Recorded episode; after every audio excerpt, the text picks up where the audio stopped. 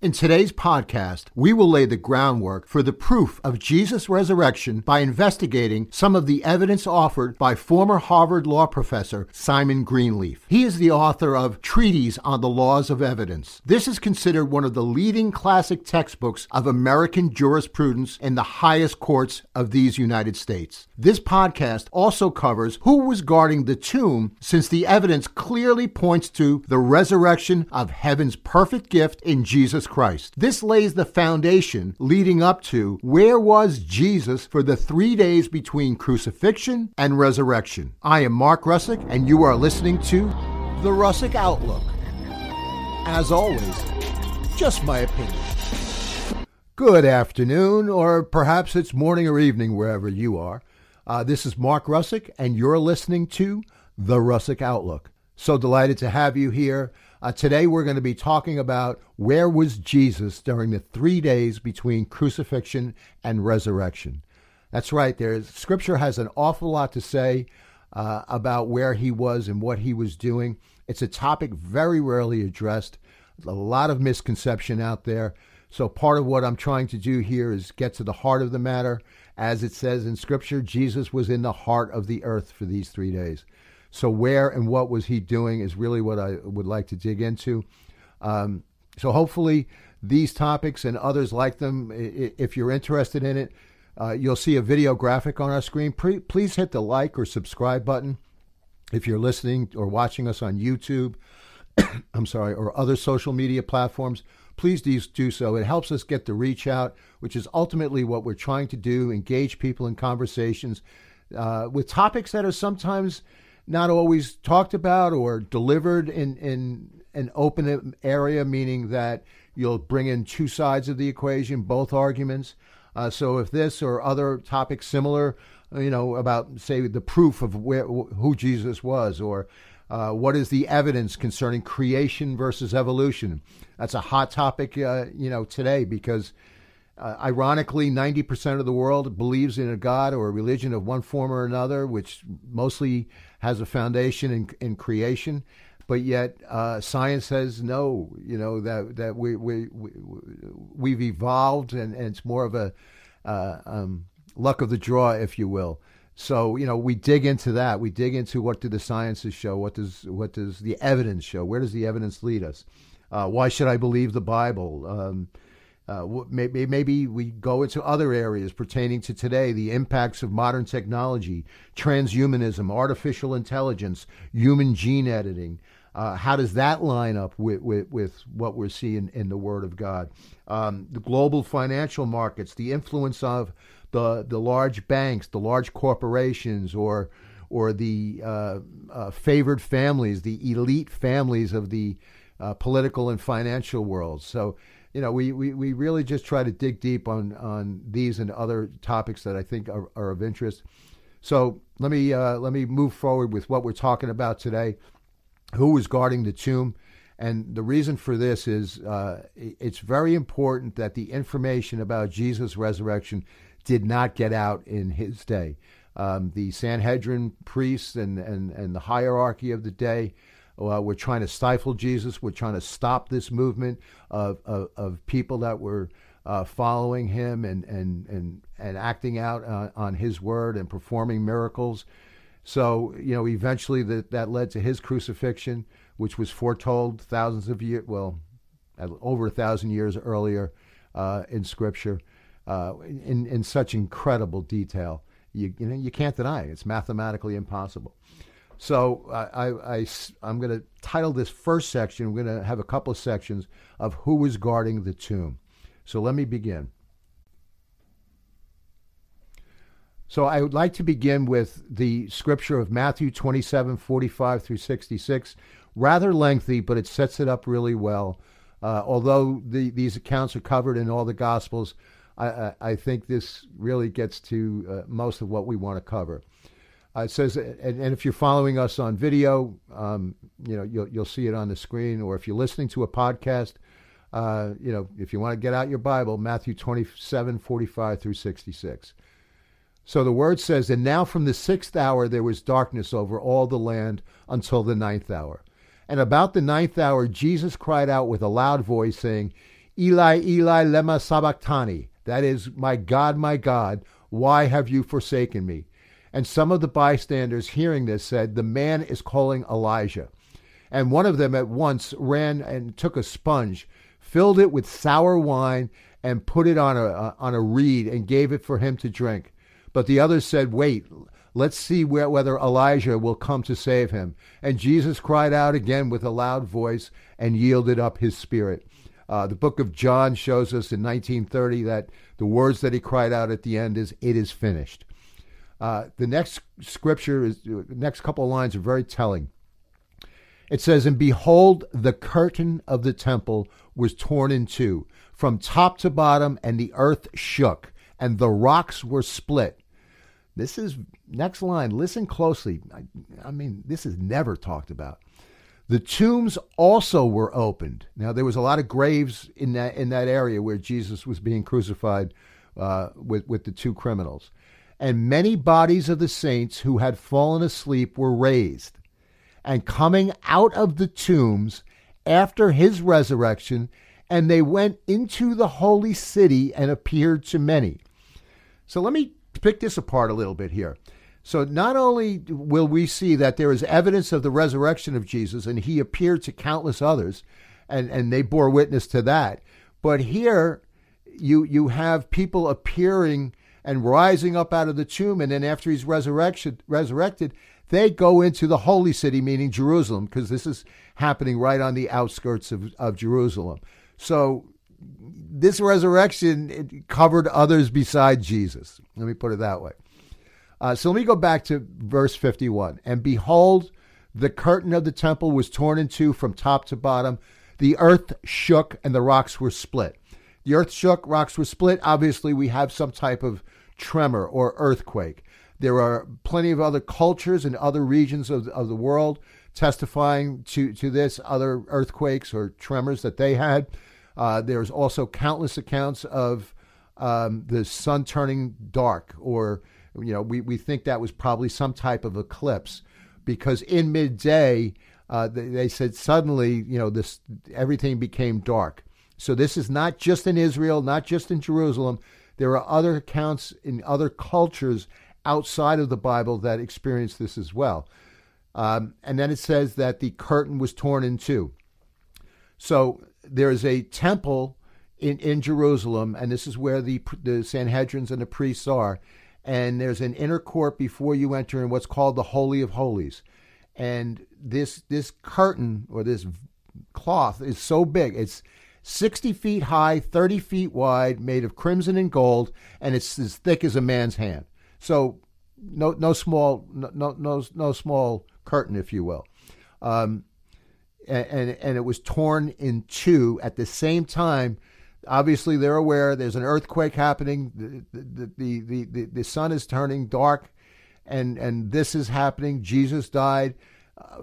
Uh, tombs are being uh, emptied. So picture yourself seeing all this. Or you're one of the priests and you see all this and you're like, oh boy. Um, and that's kind of what, what the Romans said. Uh, if I jump over to verse 54, when the centurion and those who were with him, keeping watch over Jesus, saw the earthquake and what took place, they were filled with awe and said, Truly, this was the Son of God. So, you know, ha- having second thoughts about what they did now, they realize all this is happening around them. Um, and if I jump down to verse 57, when it was evening, there came a rich man from Arimathea named Joseph, who was the disciple of Jesus. He went to Pilate and asked for the body of Jesus. Then Pilate ordered it to be given to him, and Joseph took the body and wrapped it in a clean linen shroud and laid it in his new tomb, which he had cut from the rock. And he rolled a great stone to the entrance of the tomb and went away. So this is a fulfillment of another prophecy because it said that the Messiah would would be killed and he would be buried in a rich man's tomb.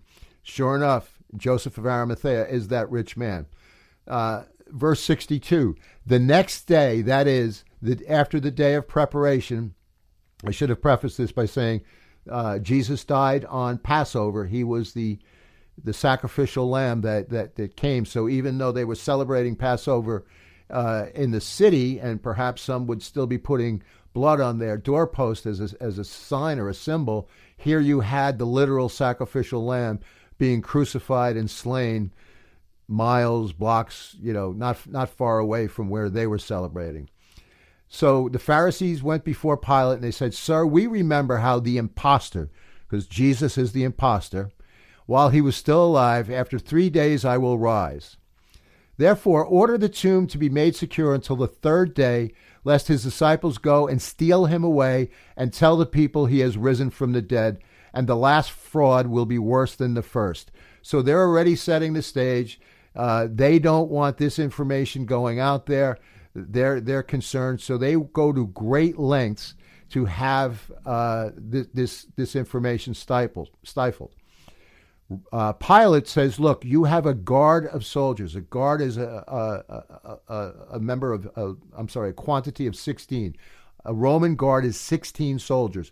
These are tough guys. These are military people. This is military captivity you're in now. This is the Roman Empire. Um, so they've got to, you know, keep the peace and sometimes be rough about it. So these guys uh, are the ones who are commissioned, if you will, or assigned to guard the tomb. And I should say that at that time, if you were a guard and you were guarding a post and you slept, the penalty was death, because the implication was that you were being irresponsible to the people that you were serving with and working with. So here it is. They're going to seal the tomb. Uh, the Sanhedrins are going to make sure of that. And they've got Pilate to agree to give him a guard of 16 soldiers, 16 Roman soldiers, to make sure nothing, no funny business happens. So, what I'd like to do now is, as I said, the resurrection is the core foundation.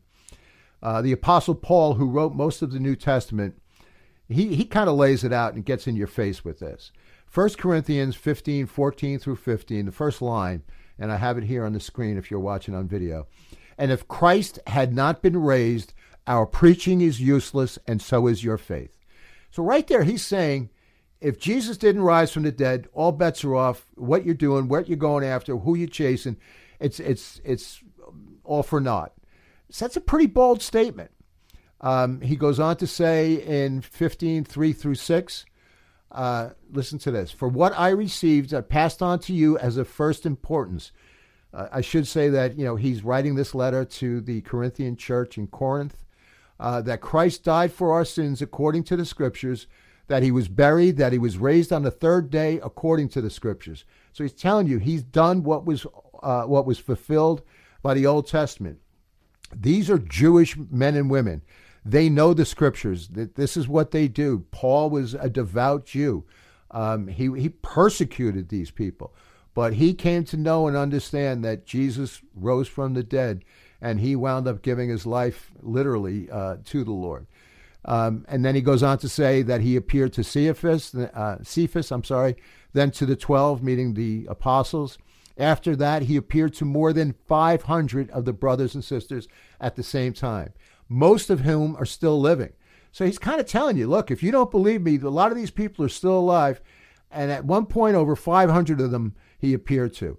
So, you know, that's like if somebody said, well, somebody was miraculously healed and you saw this, uh, you know, you're still around that you can say, yeah, go check it out. I saw this. Or come to me and I could be a witness to that.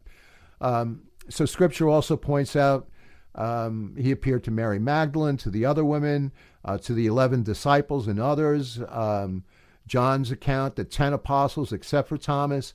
Um, later, Thomas writes at a different occasion, he appears to the apostles with Thomas. That's the doubting Thomas. Jesus allows him to put his finger in his side. He sees the holes in his hands. So he, you know, he makes this clear. Um, another occasion in John, he appears to seven disciples. And remember, he appears, appears to them all at the Mount of Olives before his ascension. Um, and one interesting thing, I didn't notice this until I was looking into it.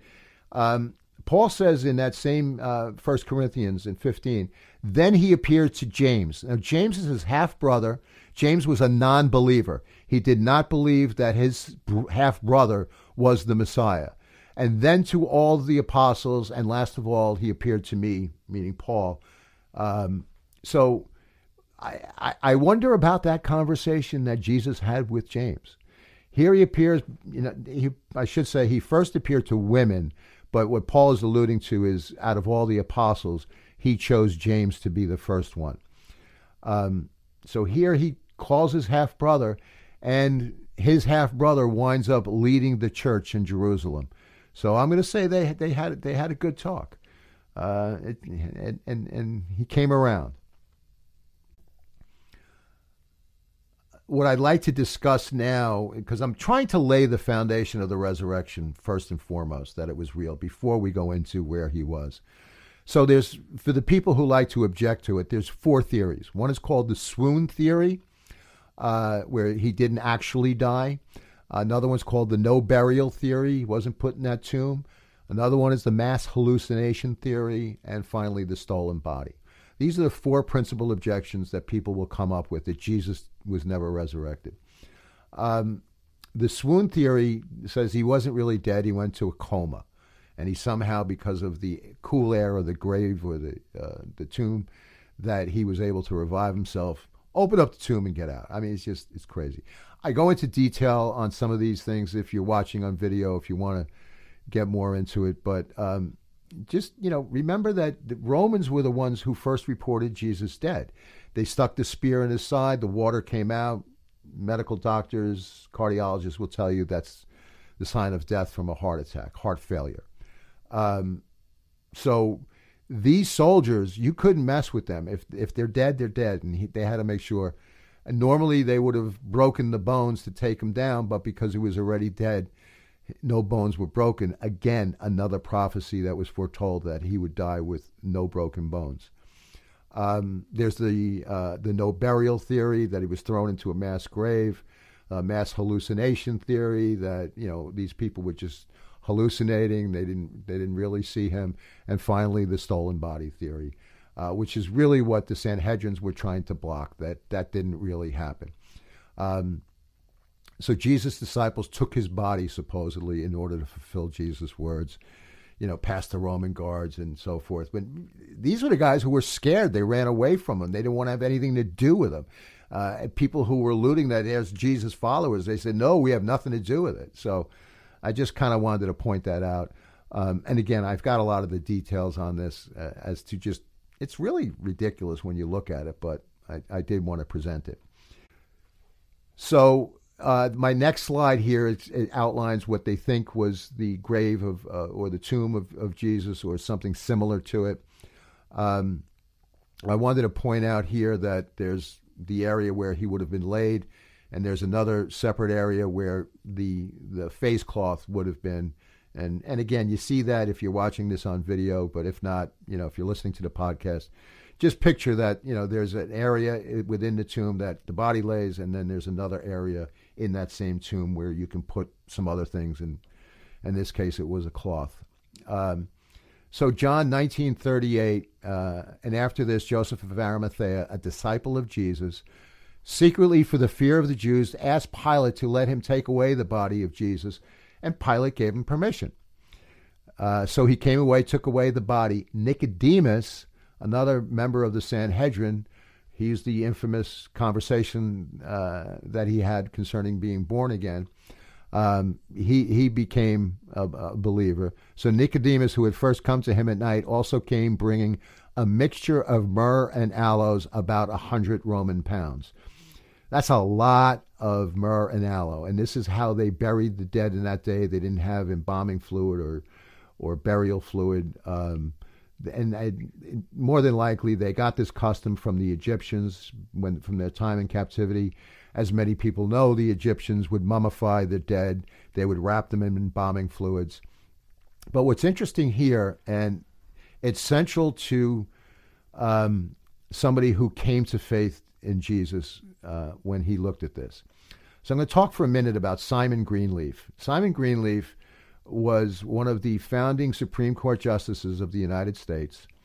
He wrote the the book on on how we try um, whether a, a situation is guilty, not guilty, or you know whatever outcome that you need to do. So that breakdown of the evidence, that breakdown of truth versus um, non-truth or lies, however you want to call it, uh, or whatever verdict needs to be rendered. It's not always as simple uh, you know, as that. But there's a set of um, procedures and steps that he wants the, wanted the courts to go through. This is the foundation. So when the justices evaluate cases today, this is the foundation of which of what they look at. Um, so he was intrigued because he he uh, what happened was his students challenged him. He was a non-believer. He was an atheist, is my understanding, although raised Jewish. Um, they challenged him to try the resurrection of Jesus in his own manner of which he's established the rule of law in the United States, to kind of put Jesus on trial. So, one of the things that stuck out to him, uh, along with the eyewitness accounts, is that there was this 75 to 100 pounds of incense and that they mummified Jesus. Um, it could be 100 pounds of aloe or 100 pounds combined, but let's keep it conservative and say 75 to 100 pounds combined and keep it conservative, Jesus is a 150 to 175 pound man.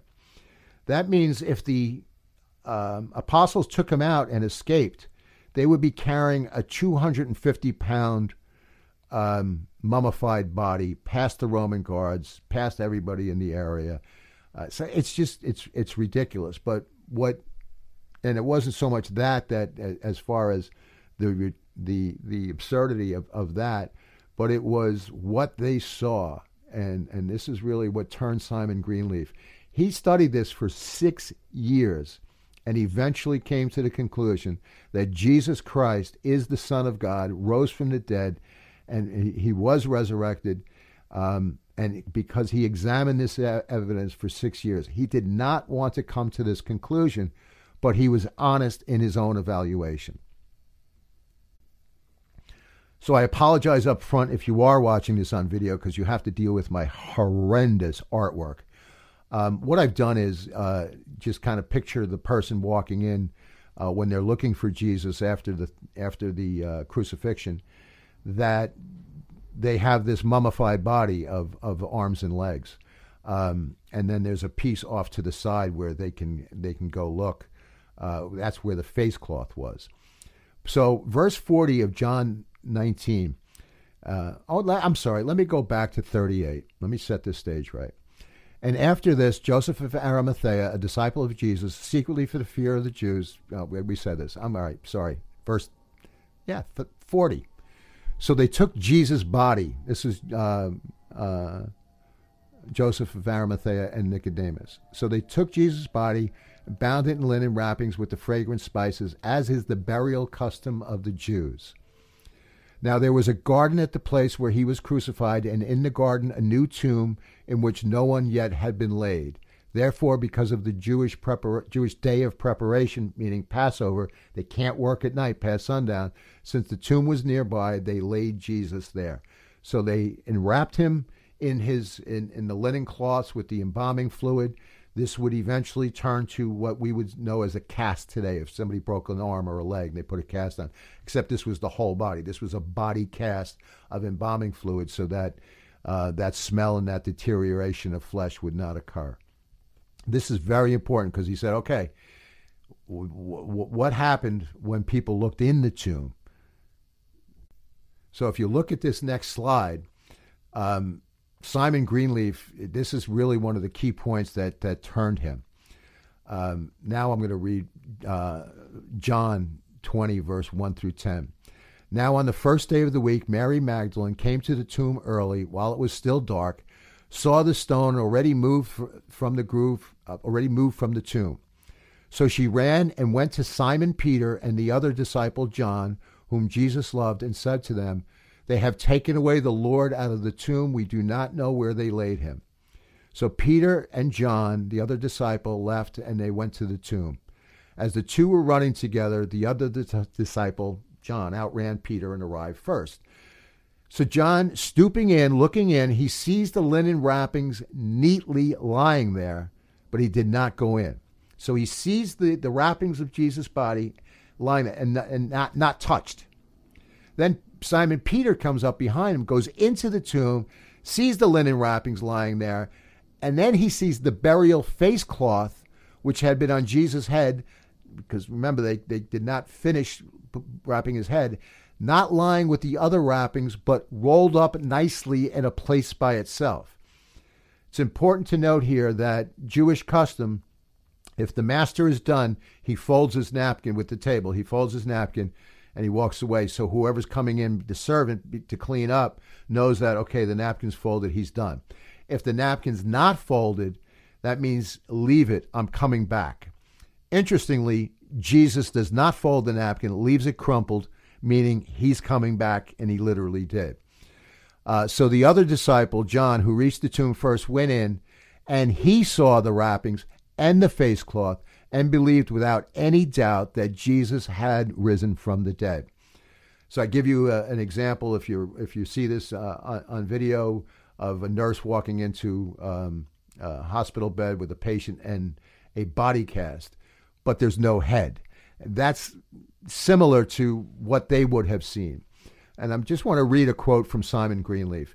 He says, let, let the gospel's testimonies be sifted as if it were in a court of justice on the side of the adverse party, the witness being subjected to a rigorous cross examination. The result, it is confidently believed, will be an undoubting conviction of the integrity, ability, and truth. This is from Testimony of the Evangelist, written by Simon Greenleaf, The Gospels as examined by the rules of evidence. Pretty strong stuff. The other closing argument that Simon had was, was also pretty compelling.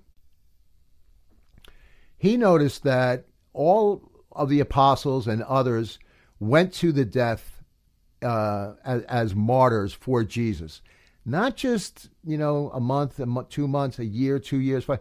We're talking 50, 60, 70 years later, they were tortured and, and, and killed. And, you know, his logic is look, you know, if, if you're going to defend this, you're not going to go to your death 50 years later. And these people consistently, because they encountered the risen Jesus, were willing to die. Uh, James, the brother of Jesus, was uh, w- was beaten and stoned at the age of 94. Eventually, had his brains beat out. Peter's brother Andrew was arrested and crucified uh, in Edessa. The two ends were fixed transversely into the ground. Hence, the the explanation of Saint, Saint Andrew's cross today. Uh, 34 AD, 2,000 Christians were, were, were killed by the Romans. Uh, Luke was hung to death on an olive tree by an idolatrous priest in Greece. Stephen, as many know, was stoned to death. Paul's face was so dramatic in the face of his killers that they had to put him put him away and kill him privately. So he probably had this incredible appearance and glow that they, they couldn't even do it in public. Peter was crucified upside down at his own request. He said, I'm not worthy to be crucified the way Jesus is. James, the son of Zebedee and the elder brother of John, was killed by Herod Agrippa. Uh, Jude uh, I'm sorry, Thomas was put to death by the sword uh, in India from pagan pre- from pagan priests. This is Thomas, the doubting Thomas. Matthias was stoned in Jerusalem and beheaded, and so forth and so on. There's one other interesting account that didn't work, and it was the Apostle John. They tried to kill him, but he wouldn't die. They they were so sick and twisted. They put him in a vat of boiling oil, and no harm came to him and it was only by the miracle in the hand of Jesus. Why? Because Jesus still had work for him to do. He was later sentenced to Patmos, where he wrote the book of Revelation. So these are the things that, that Simon Greenleaf saw, and you know, as well as others, and, and I, I can say I've had personal experiences not seeing Jesus, but Jesus in my life.